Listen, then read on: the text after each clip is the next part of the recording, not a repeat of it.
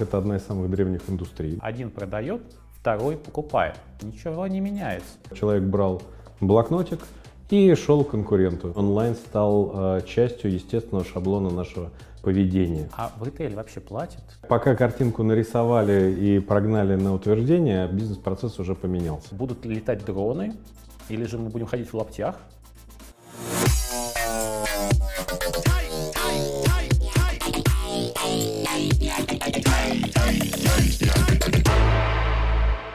Здравствуйте, уважаемые слушатели, зрители и все, кто смотрит нас на всех наших платформах. Сегодня у нас новый выпуск «Создавая завтра». Это подкаст Высшей школы бизнеса, Высшей школы экономики о том, что актуально для бизнеса, для академии и соединяя первый со вторым, мы получаем новые знания, с которыми хотим с вами поделиться. Сегодня мы поговорим не просто о важном, мы поговорим о том, что касается каждого из нас. Мы поговорим о будущем, причем о будущем ритейла. А давайте представим наших сегодняшних гостей, которые находятся в нашей студии. Итак, вместе со мной Иван Мельник, директор по импортозамещению X5 Group. Здравствуйте. И Анастасия Захарова, студентка на программы менеджмент в ритейле Высшей школы бизнеса. Здравствуйте. Также с вами я, Александр Лебедев, академический руководитель программы менеджмент в ритейле Высшей школы бизнеса. И начнем, наверное, с такого простого, однако и сложного вопроса. Что такое ритейл? Анастасия, как вы думаете? Ритейл – это все, что нас окружает, на мой взгляд. Ритейл – это настолько всеобъемлющая и а, охватывающая все наши сферы жизни тема, а, что я считаю, что это, наверное, для меня, как для выпускника будущего данной программы, для меня это моя жизнь, моя работа. Угу. Для вас, да, но ведь у нас есть еще и потребители, и, собственно говоря, мы говорим про бренды, но мы говорим, очень любим говорить про цифры. Я слышал, что до 14 миллионов посетителей ежедневно так или иначе взаимодействуют с продуктами или с организацией X5 Group. А что для них ритейл и что может быть для сотрудников, которых тоже, подумайте только, 339 тысяч. Как этим управлять? Попробую ответить. Э, что такое покупатель? Кто такой покупатель? Когда мы говорим о нем, э, очень часто, когда мы проектируем магазины, когда мы разрабатываем решения, мы говорим о покупательской миссии, потому что человек приходит в магазин для того, чтобы удовлетворить какую-то потребность, выполнить какую-то миссию. Причем интересно, что один и тот же человек может э, в понедельник выполнять миссию встретить гостей, а в пятницу выполнять миссию пополнения холодильника для семьи на следующие две недели. А поэтому для нас покупатель – это житель, это гражданин, который выполняет какую-то покупательскую миссию, которую мы должны закрыть, удовлетворить и предоставить ему все инструменты, чтобы он это сделал быстро, удобно, комфортно и при этом еще смог сэкономить, учитывая э, экономическую ситуацию в целом.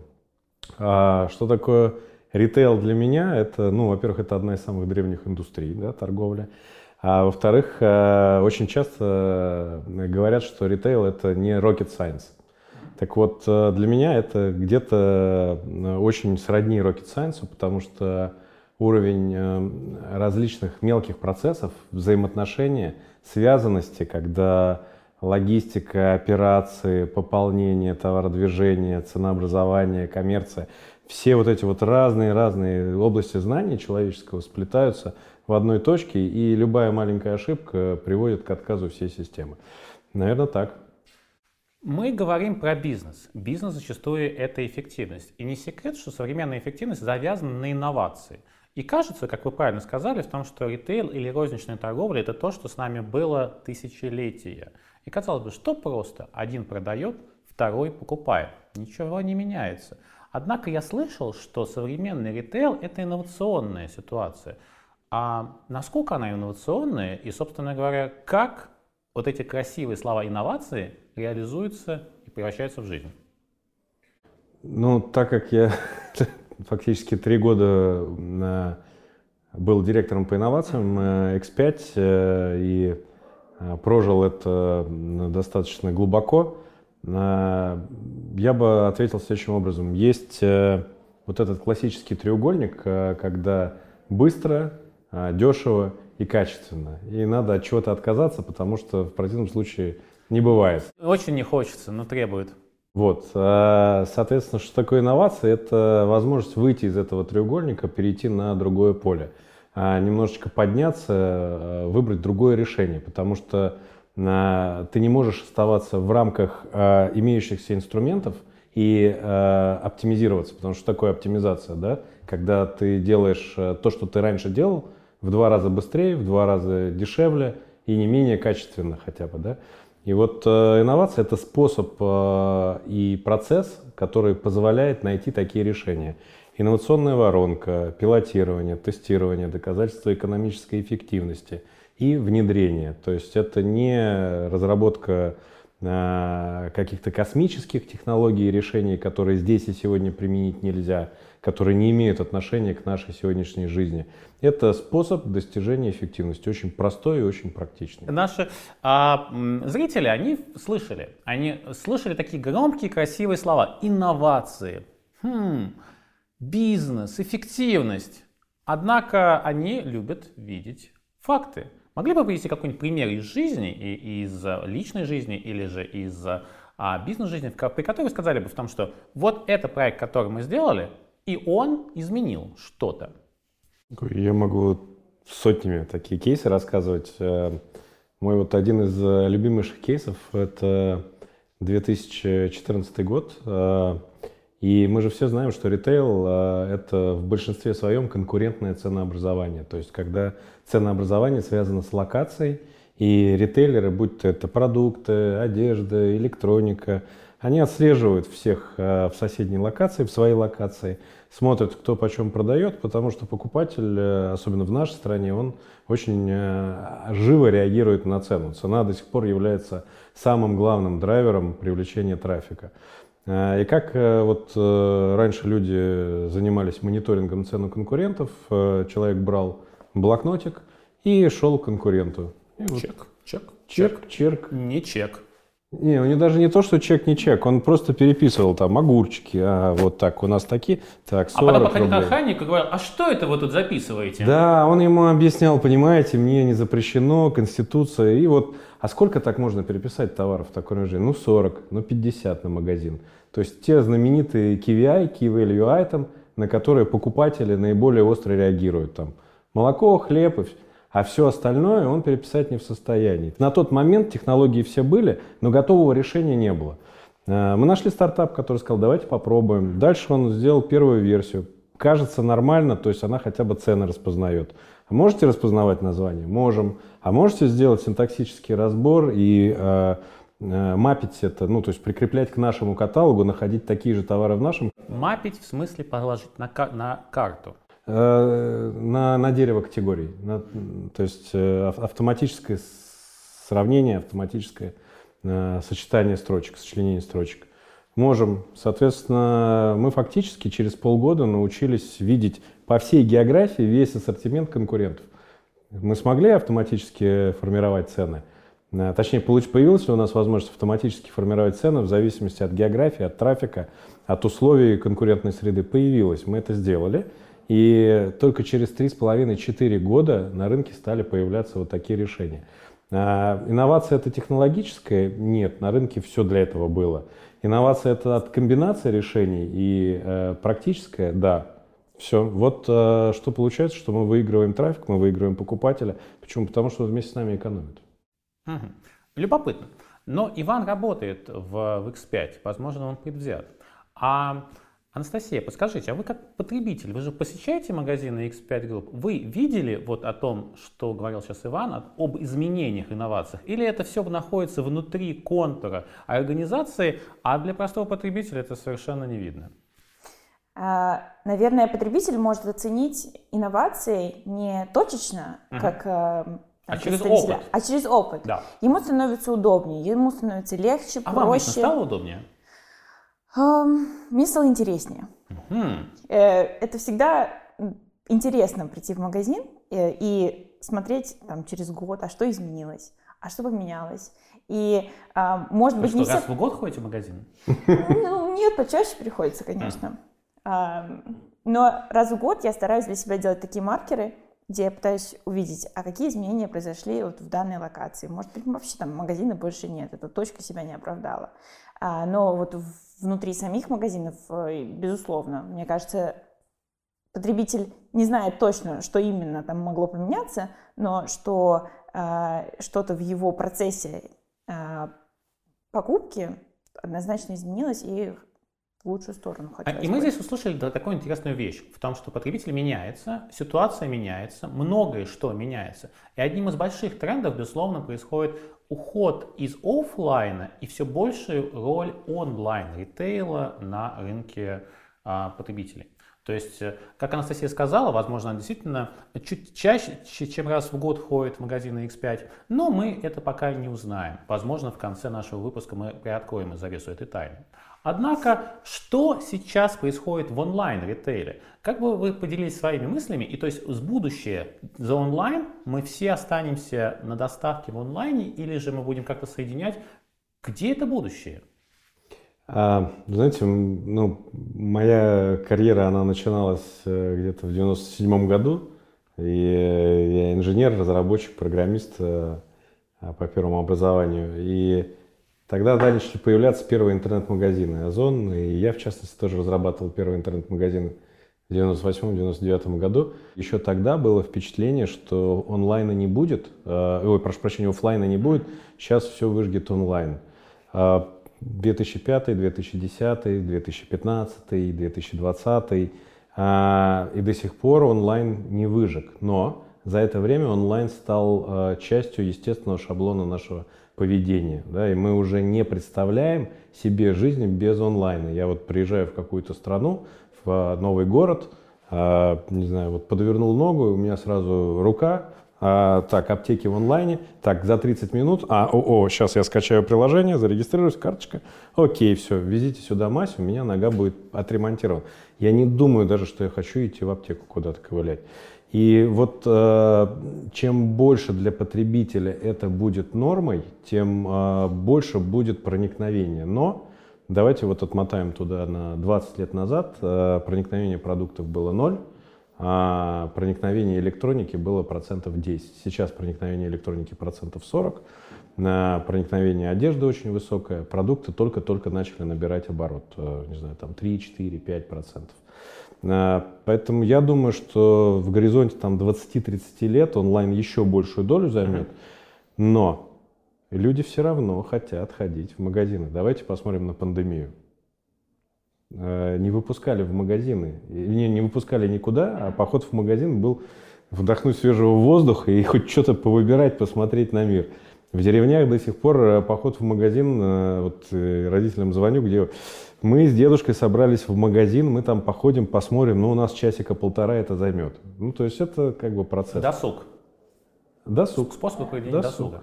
А, и опять же, здесь нужно понимать Москва и удаленные локации, другие города, э, разная механика. В других странах тоже разная механика потребления. То есть, вот, например, э, не знаю, там в том же самом Азербайджане до сих пор э, продукты практически никто в онлайне не покупает. Поэтому останется онлайн, останется офлайн, будут изменяться доли, будет изменяться механика покупателя, но при всем при этом он офлайн никуда не денется. Мне это напоминает а, известный советский фильм, который даже выиграл Оскар в 1981 году «Москва слезам не верит». И там есть один из эм, таких канонических сюжетов, когда говорят, через 20 лет ничего не останется, останется только одно телевидение. Мы уже знаем, что с момента создания этого фильма прошло около 40 лет, а телевидение исчезает, потому что по последним данным телесмотрение уменьшается, а вот подкасты, например, растут. И чувствовать тренды, чувствовать, что будет расти, а что не будет расти, является важным фактором. Анастасия, вы находитесь э, относительно Ивана на начальном этапе своего карьерного пути.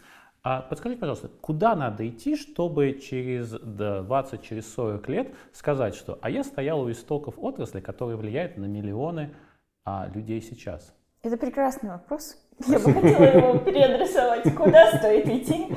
Чтобы... А, ну вот давай, давай. А, а кому? Давайте, давайте. Внимание, кому это будет отправлен вопрос? Этот вопрос, я думаю, я бы хотела, я думаю, и нашим зрителям будет очень интересно услышать это от э, профессионалов э, своего дела. Куда стоит идти начинающему специалисту с э, определенными навыками, как пробиться туда? Наверное, давайте по собственному. А, а, Иван, прошу сказать, кто востребован в X5 или вообще в принципе в ритейле? Или в принципе в, в, в бизнесе? То есть какие, какие навыки? А я скажу, к чему, как можно научить. Здесь несколько мыслей на этот счет, несколько тезисов. А, во-первых, почему ритейл — это хорошая точка для развития? Ну, очень просто. То есть попадая в ритейл, ты попадаешь в центр э, сочленения большого количества различных индустрий на самом деле, а, различных областей знания, которые применимы в огромном количестве индустрий. Вот давайте посмотрим, например, логистика, да, это строительство распределительных центров, это товародвижение, это управление транспортом, это управление людьми, сборкой.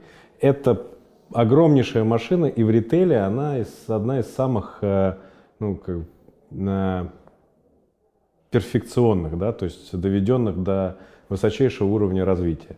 А можно посмотреть настройку на запуск магазинов. А, точно так же, то есть э, процессы планирования, открытия, поиск локаций, э, как одновременно выполнить огромное количество проектов. Это тоже потом применяется в разных сферах э, человеческой деятельности. И вот этих вот точек в ритейле очень много. И еще очень много их сочленений различных вариаций. Поэтому вот я, попав в глубокий ритейл так, в 2008 году, перестав быть разработчиком, который сидит в черной консоли и в дата-центрах с утра до вечера, э, я за это время фактически вот прошло, там, ну, наверное, чуть, чуть меньше 15 лет, э, я знаю отлично логистику, я знаю отлично коммерцию, я разбираюсь отлично в запусках строительств, магазинах, фабрик, чего хотите, э, транспорт. Ну, то есть для меня ни одна из этих областей больше не секрет. Поэтому вот э, ритейл в этом плане очень классное место для очень быстрого развития и набора опыта, который применим потом ну, практически везде. А, вторая история про машины.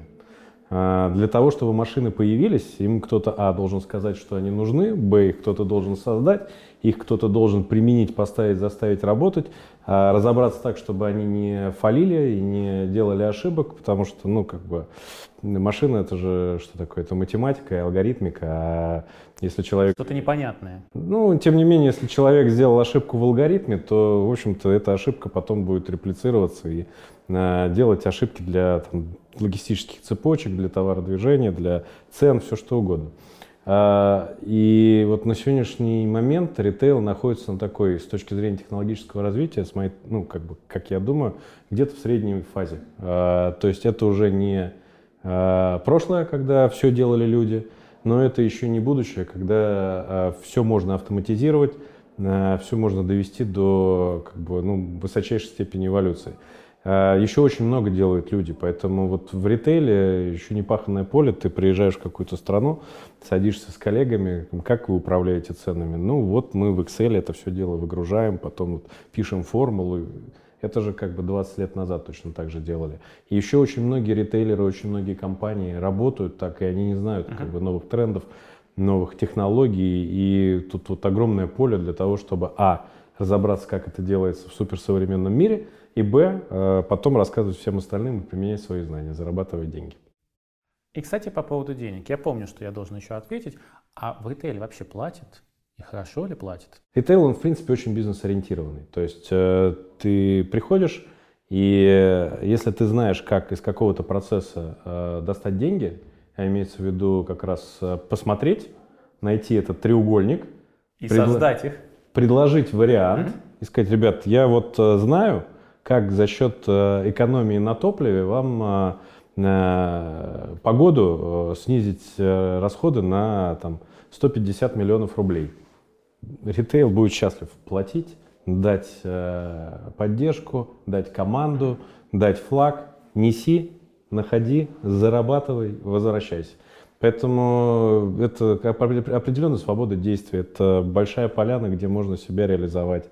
Это очень интересные вызовы, и как бы, ну, нужно найти нетривиальные вещи, потому что нужно учитывать в том числе, что очень многое сделано ранее. Поэтому да. Отлично. А с точки зрения академии я бы добавил, что а, для того, чтобы создать новый продукт, необходимо его, необходимо его сделать в команде. Потому что сейчас все базовые, базовые инновации уже созданы.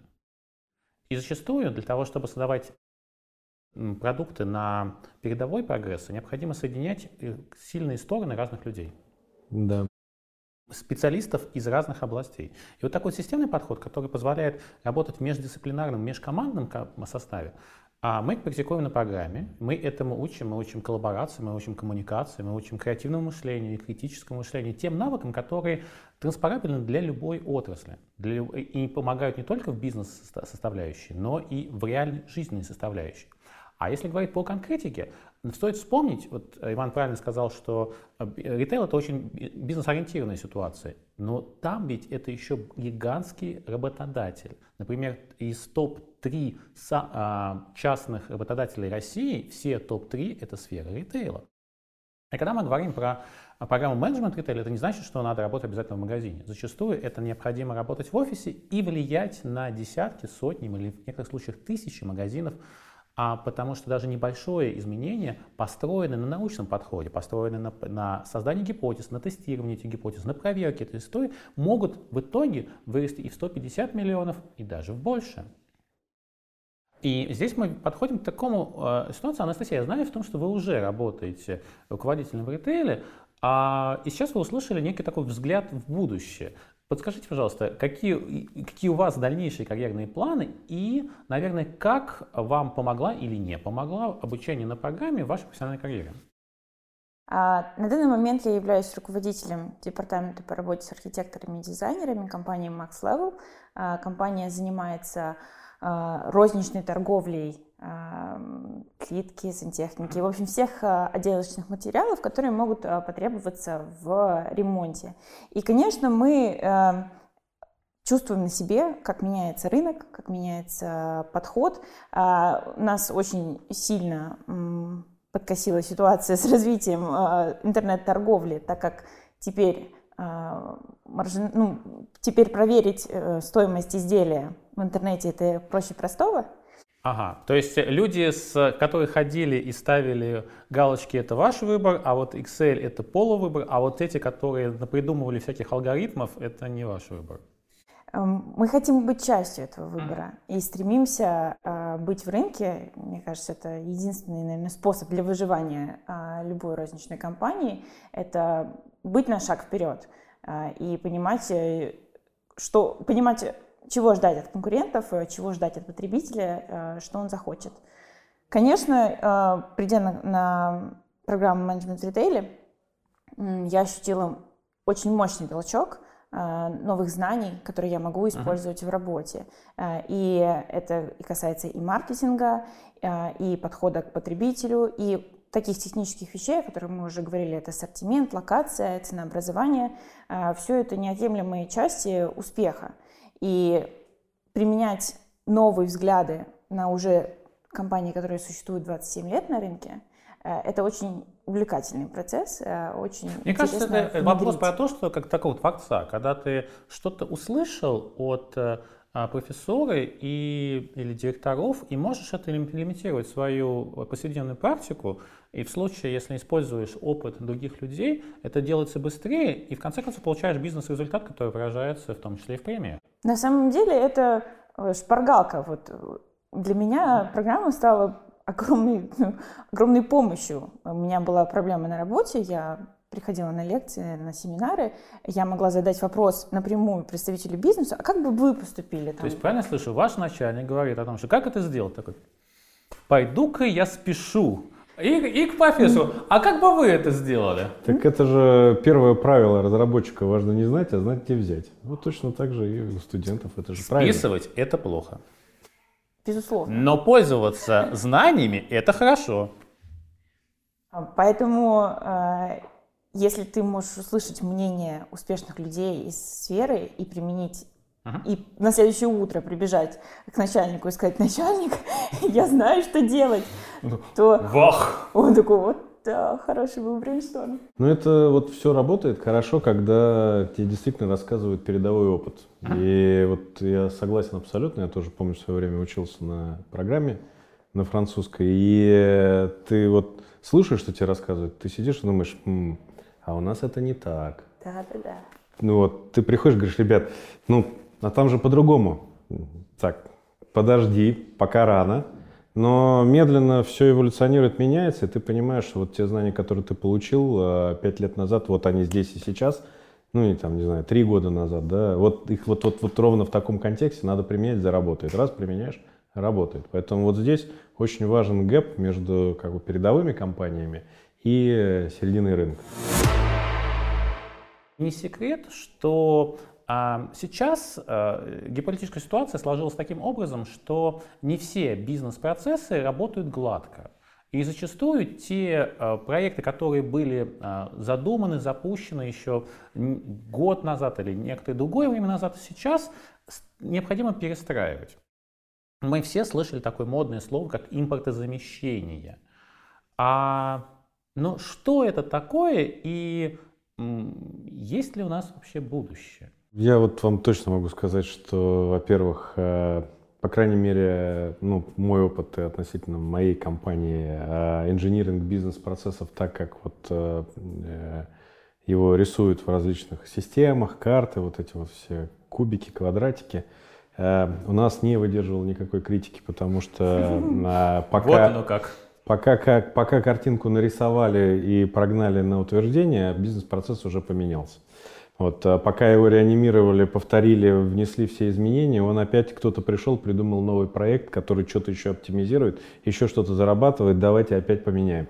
Поэтому эволюция в ритейле, она просто с такой стремительной скоростью идет, что вот эти все замечательные бизнес-процессы, единственный способ заставить их быть стабильными и э, запроектировать, чтобы они работали, это загнать их в софт. Вот как бы софт делает то, как оно должно быть, ты, ты там залил один разочек, и после этого там каждый полгодик или каждый годик меняешь. Вот. э, Что касается проектирования самих процессов, то, конечно, когда их э, разрабатывают, никто не сидит и не думает, дай-ка я это сделаю с учетом геополитических рисков через 15 лет. Там вот может случиться вот это на том краю света и потом прилететь сюда. А, Конечно же, просто делают, исходя из э, текущей бизнес-реальности, из- исходя из текущей бизнес-логики. И, конечно же, выбирается оборудование, то, которое отвечает на вопросы а, минимального, как total cost of ownership, то есть минимальной стоимости суммарного владения за период жизни этого оборудования. И не случайно, конечно же, получалось так, что немецкое оборудование там выигрывало по этой стоимости. Э, И вот все вот эти вот э, запчасти, все эти элементы, они собираются из простой бизнес-логики, чтобы было дешево, надежно и как можно дольше прослужило. Но дальше происходят процессы, происходят изменения. И что такое импортозамещение, когда ты понимаешь, что у тебя 80% оборудования в один момент времени вот так вот пошло по закупке, там, не знаю, сколько у нас, 4-5 тысяч позиций в закупке на различные элементы, там сервера, погрузочно-разгрузочное оборудование, не знаю, холодильники, еще что-то. И вот как в аэропорту, когда снег начинается, ты при- при- приезжаешь, а тебе вот сверху cancel, cancel, cancel, cancel идет. Cancel. Вот, э, то есть отменяют просто. И точно так же закупка оборудования. Печи, а, не знаю, там, э, кассовое оборудование. Гладко было на бумаге, да забыли про все. 80% представляете в моменте вот так вот э, в отказ поставки. А, И вот пришлось за буквально два месяца перебрать каждую позицию, понять, в каком она связана, в каком она бизнес-процессе участвует, нужен этот бизнес-процесс, не нужен. А Если этот бизнес-процесс нужен, то что нужно сделать, чтобы заменить в нем оборудование, как это повлияет на продукт, не знаю, там булочки станут менее хрустящими. А нам важно иметь хрустящую булочку. Нам, важно иметь хрустящую булочку. вот. а Почему важно хрустящий? Потому что покупателю так, все, вот это, значит, не подходит, давай следующую. И вот э, начиная от инфраструктурного серверного се- сетевого оборудования, заканчивая погрузочно-разгрузочными транспортами, вот мы так все перебрали. Для всего нашли альтернативу. А, Это российское производство, это турецкое, это китайское. Что-то пришлось сказать, что мы будем делать сами. То есть э, компания, которая занимается продажей и торговлей продуктами питания, вполне себе в состоянии там изобретать и разрабатывать технические устройства и ставить их на серийное производство. Ну, кстати, мы это раньше показали. То есть у нас кассы самообслуживания, которые мы внедрили, они фактически там вошли в пятерку лидеров рынка по объему установок. Поэтому... В России или в мире или где? В мире, в мире. В то мире. есть э, в мире, да. То есть если сложить весь объем э, годовых установок, то наша модель она практически на пятом месте, по-моему, даже на четвертом. Поэтому я думаю, что вот импортозамещение это такая ненужная, сложная, кризисная вещь, которую, конечно же, не хотелось бы сталкиваться в нормальном мире. Но так как э, есть э, естественное влияние внешней среды, а, то как вот это быстрый такой резкий перебор. И, наверное, компании должны уметь это делать. И вот э, с чем я вижу, многие компании столкнулись, они не знают, как это делать. И вот в нашем случае очень помог опыт инновационной работы, потому что что такое инновация?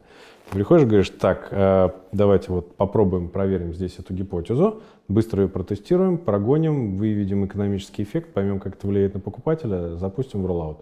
Э, поэтому все то же самое пришлось приделать в ускоренном темпе по отношению к различным запчастям, которые вот, ну, именно оборудованию в бизнесе. У нас был для этого готовый процесс, у нас были готовые кадры для этого. То есть, по сути дела, мы трансформировали просто инновационное подразделение в подразделение, которое замещает э, и решает проблемы. Я напомню, что мы разговаривали с директором по, по импортозамещению, который говорит, да, это не комфортный э, процесс, но он будет сделан. Однако вот я услышал важную фразу о том, что это большое количество стресса. Безусловно, когда планируешь одно, и 80% бизнес, бизнеса, кажется, рушится на твоих глазах, это требуется большая стрессоустойчивость. Но опять же и учиться, знаете ли, тоже требует некоторых навыков тайм-менеджмента, стрессоустойчивости. И некоторые говорят, что, что учиться в вышке это очень сложно, непонятно, а еще совмещать с работой это вообще невозможно. А как бы вы поделились этим опытом? А, я не соглашусь, что это невозможно совмещать с работой. Как минимум потому, что я шла осознанно на программу, которая э, устраивала меня тем, что занятия проходят по вечерам. Uh-huh. То есть э, ты спокойно работаешь весь день. Э, full time. Full time. Да. Э, да, и приходишь вечером э, вдохнуть чего-то нового. Подсказки. За помощью. Действительно, это некий челлендж. Э, то есть, э, идя в вышку, не стоит э, ожидать, что это будет супер просто, но это же интересно. Перед тобой ставятся такие задачи, после преодоления которых ты готов об этом всем рассказывать, всем делиться. Да, действительно, у нас, например, 4 сессии в год, а не 2. Но к этому достаточно быстро привыкаешь, и для многих э, моих коллег, студентов, э, это достаточно удобный, удобный формат, потому uh-huh. что э, информация усваивается за более сжатое время, она не растягивается на долгий промежуток, и в, там, в, перед Новым годом у тебя не 15 экзаменов, а там, ну, 5 условно. Поэтому, mm-hmm. наверное, стоит на это посмотреть с другой стороны, что это может и облегчить обучение, и за, заточить тебя на тайм-менеджмент, что является неотъемлемой частью успеха во всех сферах жизни. Ну вот, кстати, да, я соглашусь. Э, раньше задавали вопрос, э, э, какие качества у специалистов должны быть. И когда все происходит очень быстро и очень быстрое принятие решений, это умение быстро фокусироваться, это умение быстро находить суть, отвечать на нее коротко и ясно, находить следующий шаг, превращать это в практику. И э, только люди, которые прошли через определенные испытания, через определенные нагрузки, они понимают, как с этим работать. А когда все хорошо, когда все спокойно, надо учиться два часа в день, и после этого можно ничего не делать. Э, то есть э, таких специалистов, конечно, моментально заметно на фоне, на, вот на фоне стресса, стрессового ландшафта и на фоне тех, кто прошел школу жизни. Пройти школу жизни. Мы услышали слова от бизнеса, мы услышали слова от студенчества. Если мы говорим слова от академии, то, например, Иван является а, членом академического совета менеджмента, а, программы менеджмент в ритейле, и здесь мы видим ситуацию, при которой нас бизнес контролирует и спрашивает с нас, что мы будем а, и как мы будем этому учить, а если не будем учить, просто не согласуют бизнес-план. Я хотел бы, чтобы моя жизнь была немножечко легче. Давайте какой-нибудь э, на позитив, наверное, настроим наших э, зрителей. Э, некоторые говорили слово шопинг. И шопинг это такой способ красиво провести время. Однако за время пандемии оказалось, что многие магазины закрываются. И сейчас в торговых центрах мы видим ситуации, при которых а, в торговых галереях есть некоторые магазины, которые а, закрыты. Собственно говоря, давайте сделаем небольшой взгляд в будущее. Подскажите, как долго мы будем жить в такой ситуации? Будем ли? Или что такое э, ритейл или наш шопинг, допустим, в 2030 году? То есть нас, мы, мы все будем тыкать в экран чего-то, или же а, к нам будут ходить курьеры, или же будут летать дроны, или же мы будем ходить в лаптях замещенных. У меня, например, очень э, простое прагматичное представление именно с точки зрения покупателя о том, что для меня ритейл 20-30 через 7 лет. То есть первое я хочу э, сказать вслух, э, что мне привезти, и чтобы, если я сказал цветную капусту, мне не приехал э, красный качан со словами «ну ты же цветную заказывал». А второе, это чтобы я открыл дверь квартиры и как бы забрал э, с полки, я не знаю, наконец там спустился на первый этаж, забрал э, майку, куртку, кроссовки, продукты, дрель, все, что мне нужно для жизни. Вот как бы это мой ритейл. А я хочу ходить в магазины, чтобы приятно проводить время, выбирать э, одежду. Ну так, когда мне это не горит и когда для меня это удовольствие. В торговом центре я не против, чтобы они остались с детьми, чтобы погулять, там, поболтать. А что касается специалистов, вот э, для того, чтобы созидать и создавать, э, и вот э, вы тоже сказали правильный тезис, очень стык индустрий, потому что внутри индустрии уже очень много придумано. И люди, которые знают финансы и технологии, они создают финтех. Да?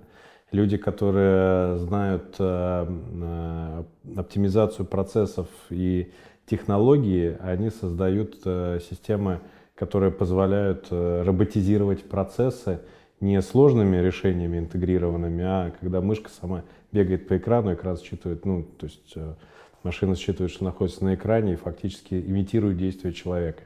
И вот э, везде на, на стыке, пожалуйста, логистики и робототехники находятся роботизированные склады. Поэтому люди, которые э, владеют несколькими дисциплинами и умеют делать э, генерацию синтез идей э, э, и строить гипотезы и находить какие-то решения новые, которые еще никто не применял, потому что э, онлайн он точно так же родился, да, почему бы не попробовать продавать в онлайне, а, как мы делали э, инновации, то есть там, начиная, не знаю, там, когда уже этот процесс был поставлен системно, где-то начиная с 2019 году, как нам получить гипотезы? Давайте, ну, есть целый процесс генерации гипотез, есть целый процесс брейнсторминга.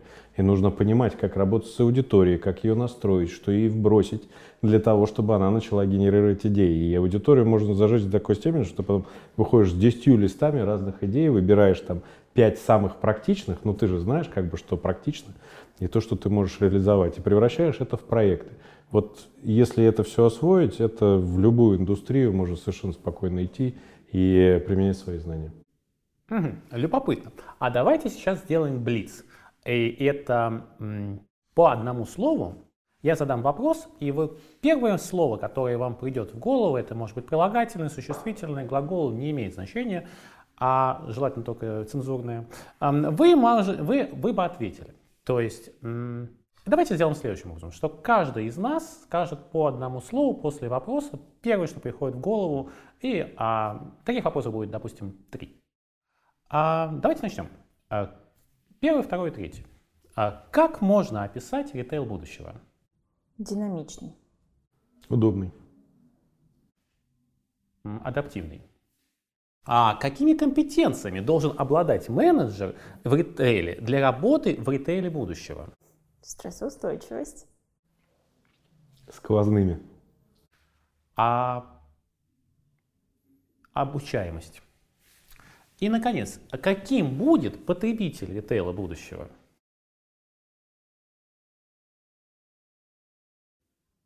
Иван, давайте вы первым. Требовательным.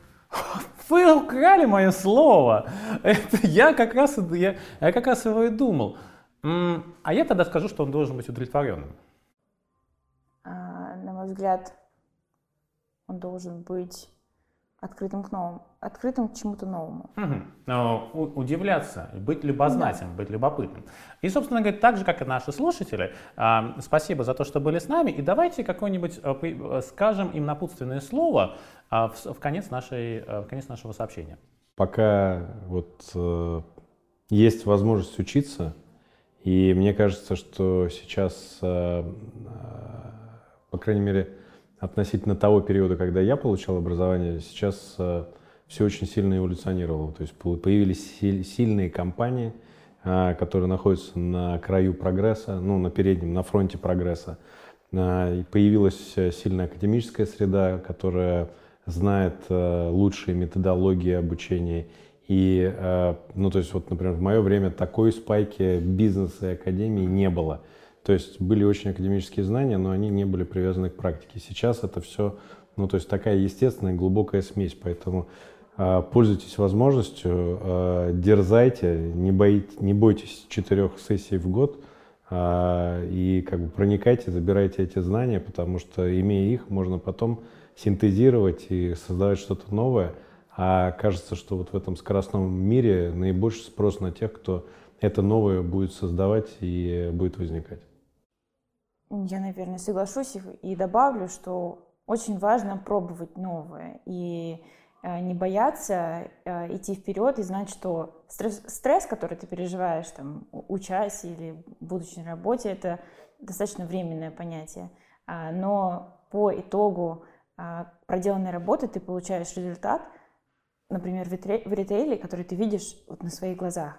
То есть принятое тобой решение отражается на сотник людей.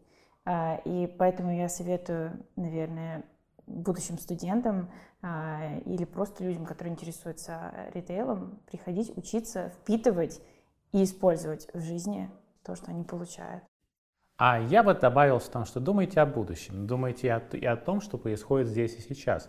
Потому что э, особенно в условиях нестабильности, кризиса кажется, что нам все плохо и будущего нет. Нет, будущее есть, будущее будет. Однако какое место мы займем в этом будущем, зависит от наших действий или бездействий, которые мы происходим здесь и сейчас.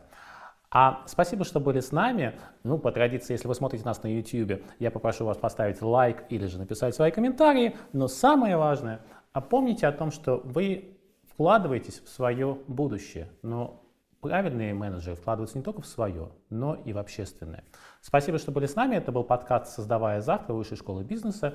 А смотрите на нас на площадках э, и до новых встреч. Всего доброго.